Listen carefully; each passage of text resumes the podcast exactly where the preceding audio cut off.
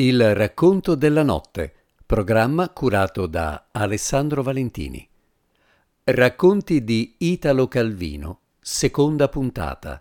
La luna e Gnac.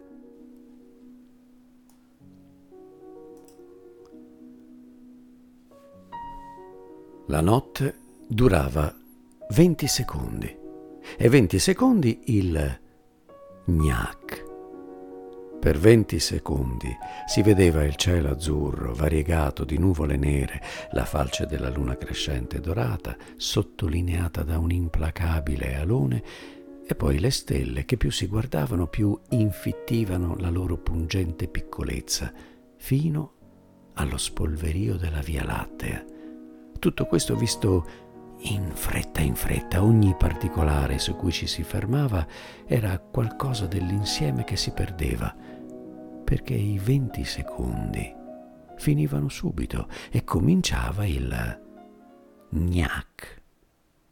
Il gnac era una parte della scritta pubblicitaria Spac Cognac sul tetto di fronte, che stava a 20 secondi accesa e 20 spenta, e quando era accesa non si vedeva nient'altro. La luna improvvisamente sbiadiva, il cielo diventava uniformemente nero e piatto, le stelle perdevano il brillio e i gatti e le gatte che da dieci secondi lanciavano gnauli d'amore muovendosi languidi uno incontro all'altro lungo le grondaie e le cimase, ora col gnac si acquattavano sulle tegole a pelo ritto nella fosforescente luce al neon affacciata alla mansarda in cui abitava, la famiglia di Marco Valdo era attraversata da opposte correnti di pensiero. C'era la notte e Isolina, coi suoi diciott'anni, si sentiva trasportata per il chiar di luna, il cuore le si struggeva e fino il più smorzato gracchiar di radio dai piani inferiori dello stabile le arrivava come i rintocchi di una serenata. C'era il gnac e quella radio pareva pigliare un altro ritmo, un ritmo jazz, e Isolina si stirava nella vestina stretta e pensava ai dancing tutti luci e lei, poverina, è lassù da sola. Daniele e Michelino otto e sei anni, sgranavano gli occhi nella notte e si lasciavano invadere da una calda e soffice paura di essere circondati di foreste piene di briganti. E poi il gnac e scattavano coi pollici dritti e gli indici tesi l'uno contro l'altro. Alto le mani, sono Superman! Domitilla, la madre, a ogni spegnersi della notte pensava eh, ora questi ragazzi bisogna ritirarli, quest'aria può far male. E Teresina, affacciata a quest'ora, è una cosa che non va. Ma tutto poi era di nuovo luminoso, elettrico, fuori come dentro, e Domitilla si sentiva come in visita in una casa di riguardo. Fiordaligi, invece, ragazzo quindicenne precocemente sviluppato, vedeva ogni volta che si spegneva il gnac apparire dentro la voluta del G la finestrina appena illuminata di un abbaino e dietro il vetro un viso di ragazza color di luna, color di neon, color di luce della notte, una bocca ancora quasi da bambina che appena lui le sorrideva si schiudeva impercettibilmente e già pareva aprirsi in un sorriso, quando tutto a un tratto dal buio risaettava fuori quello spietato G del gnac e il viso perdeva i contorni, si trasformava in una fioca ombra chiara e della bocca bambina non si sapeva più se aveva risposto al suo sorriso. In mezzo a questa tempesta di passioni, Marcovaldo cercava di insegnare ai figliuoli la posizione dei corpi celesti. Quello è il gran carro.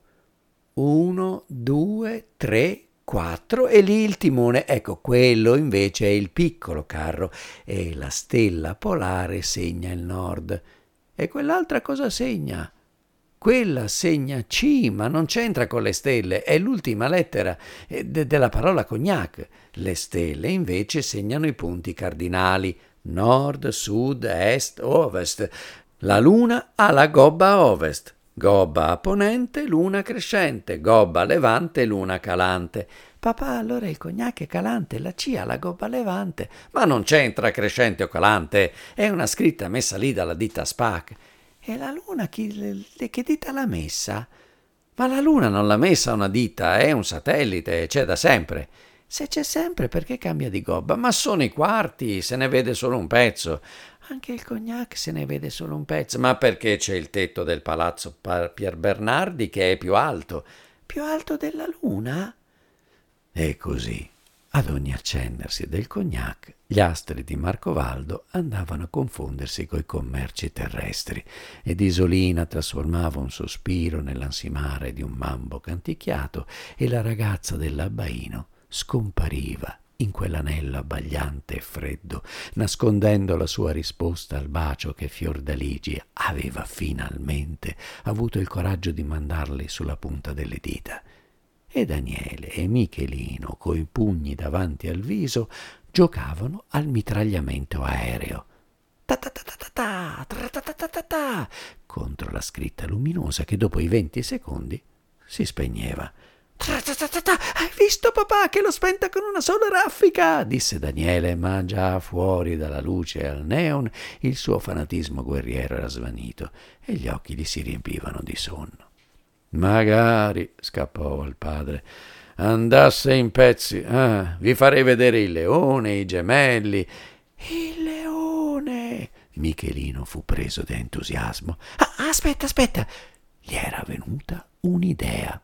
Prese la fionda, la caricò del ghiaino di cui aveva sempre in tasca una riserva e tirò una sventagliata di sassolini con tutte le forze contro il gnac. Si sentì la gragnuola cadere sparpagliata sulle tegole del tetto di fronte, sulle lamiere della gronda, il tintinnio dei vetri di una finestra colpita, il gong di un sassolino picchiato sulla scodella di un fanale e una voce in strada. Piovono pietre! Ehi, lassù, mascalzone!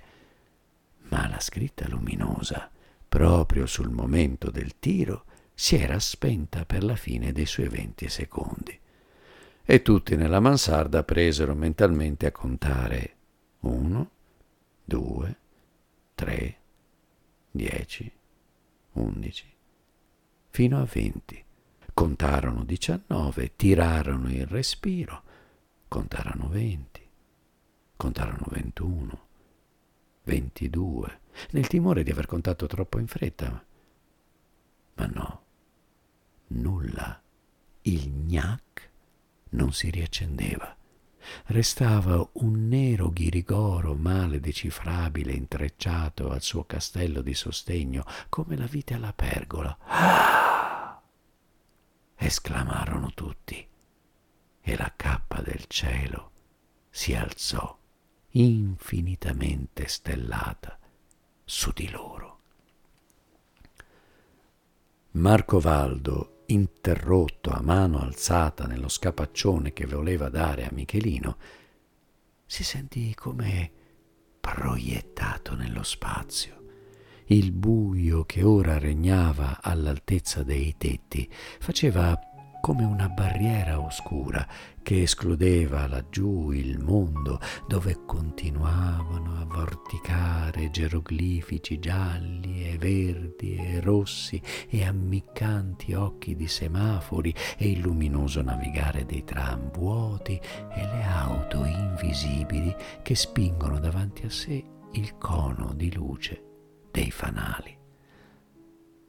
Da questo mondo non saliva lassù che una diffusa fosforescenza, vaga come un fumo. E ad alzare lo sguardo, non più abbarbagliato, si apriva la prospettiva degli spazi. le costellazioni si dilatavano in profondità, il firmamento ruotava per ogni dove, sfera che contiene tutto e non la contiene nessun limite, e solo uno sfittire della sua trama, come una breccia, apriva verso Venere per farla risaltare sola sopra la cornice della terra con la sua ferma trafittura di luce esplosa e concentrata in un punto. Sospesa in questo cielo, la nuova luna, anziché ostentare l'astratta apparenza di mezzaluna, rivelava la sua natura di sfera opaca illuminata intorno dagli spiechi raggi di un sole perduto dalla terra, ma che pur conservava, come può vedersi solo in certe notti di piena primavera, il suo caldo colore. E Marco Valdo, a guardare quella stretta riva di luna tagliata là tra ombra e luce, provava una nostalgia come di raggiungere una spiaggia rimasta miracolosamente soleggiata nella notte. Così restavano affacciati alla mansarda, i bambini spaventati dalle smisurate conseguenze del loro gesto, Isolina rapita come in estasi, Fiordaligi che unico tra tutti scorgeva il fioco abbaino illuminato e finalmente il sorriso lunare della ragazza, e la mamma che si riscosse.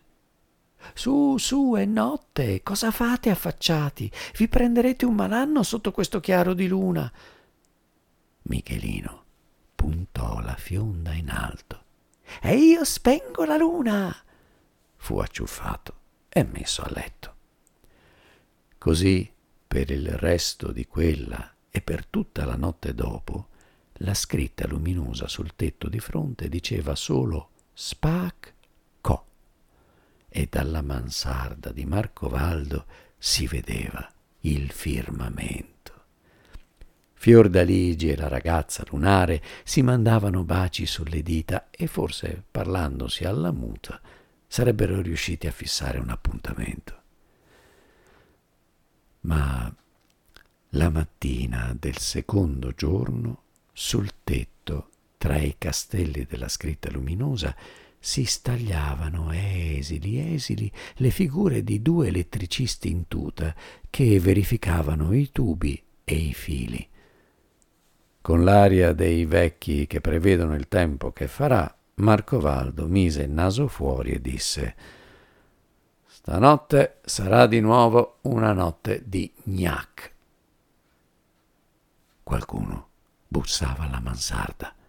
Aprirono era un signore con gli occhiali. E scusi, no, potrei dare un'occhiata dalla loro finestra? Grazie. E si presentò. Dottor Godifredo, agente di pubblicità luminosa. Siamo rovinati. Ci vogliono far pagare i danni, pensò Marcovaldo, e già si mangiava i figli con gli occhi, dimentico dei suoi rapimenti astronomici. Ecco, ecco, ora guarda dalla finestra e capisce che i sassi non possono essere stati tirati che di qua. Tentò di mettere le mani avanti e sa, con ragazzi, e tirano così ai passeri, pietruzze. Non so come mai è andata a guastarsi quella scritta della SPAC, ma li ho castigati, ah, se li ho castigati, e può star sicuro che non si ripeterà più. Il dottor Godifredo fece una faccia attenta ma eh, veramente io lavoro per la Cognac Tomahawk, non per la SPAC. Ero venuto per studiare la possibilità di una reclame luminosa su questo tetto, ma mi dica, mi dica lo stesso, mi interessa. E fu così che Marco Valdo, mezz'ora dopo, concludeva un contratto con la Cognac Tomahawk, la principale concorrente della SPAC. I bambini dovevano tirare con la fionda contro il gnac ogni volta che la scritta veniva riattivata. Eh, dovrebbe essere la goccia che fa traboccare il vaso, disse il dottor Godifredo. E non si sbagliava.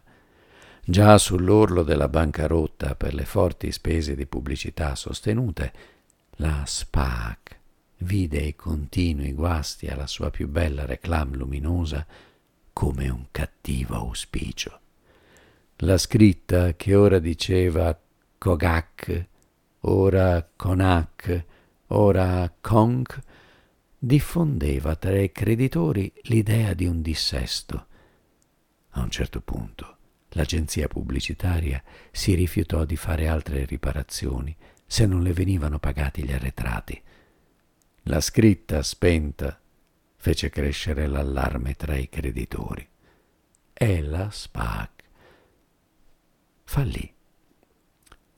Nel cielo di Marcovaldo la luna piena tondeggiava in tutto il suo splendore. Era l'ultimo quarto quando gli elettricisti tornarono a rampare sul tetto di fronte. E quella notte, a caratteri di fuoco, caratteri alti e spessi il doppio di prima, si leggeva Cognac Tomahawk. E non c'erano più luna, né firmamento, né cielo, né notte, soltanto Cognac Tomahawk. Cognac Tomahawk. Cognac Tomahawk, che si accendeva e si spegneva ogni due secondi. Il più colpito di tutti fu Fiordaligi. L'abbaino della ragazza lunare era sparito dietro a un enorme, impenetrabile V doppia.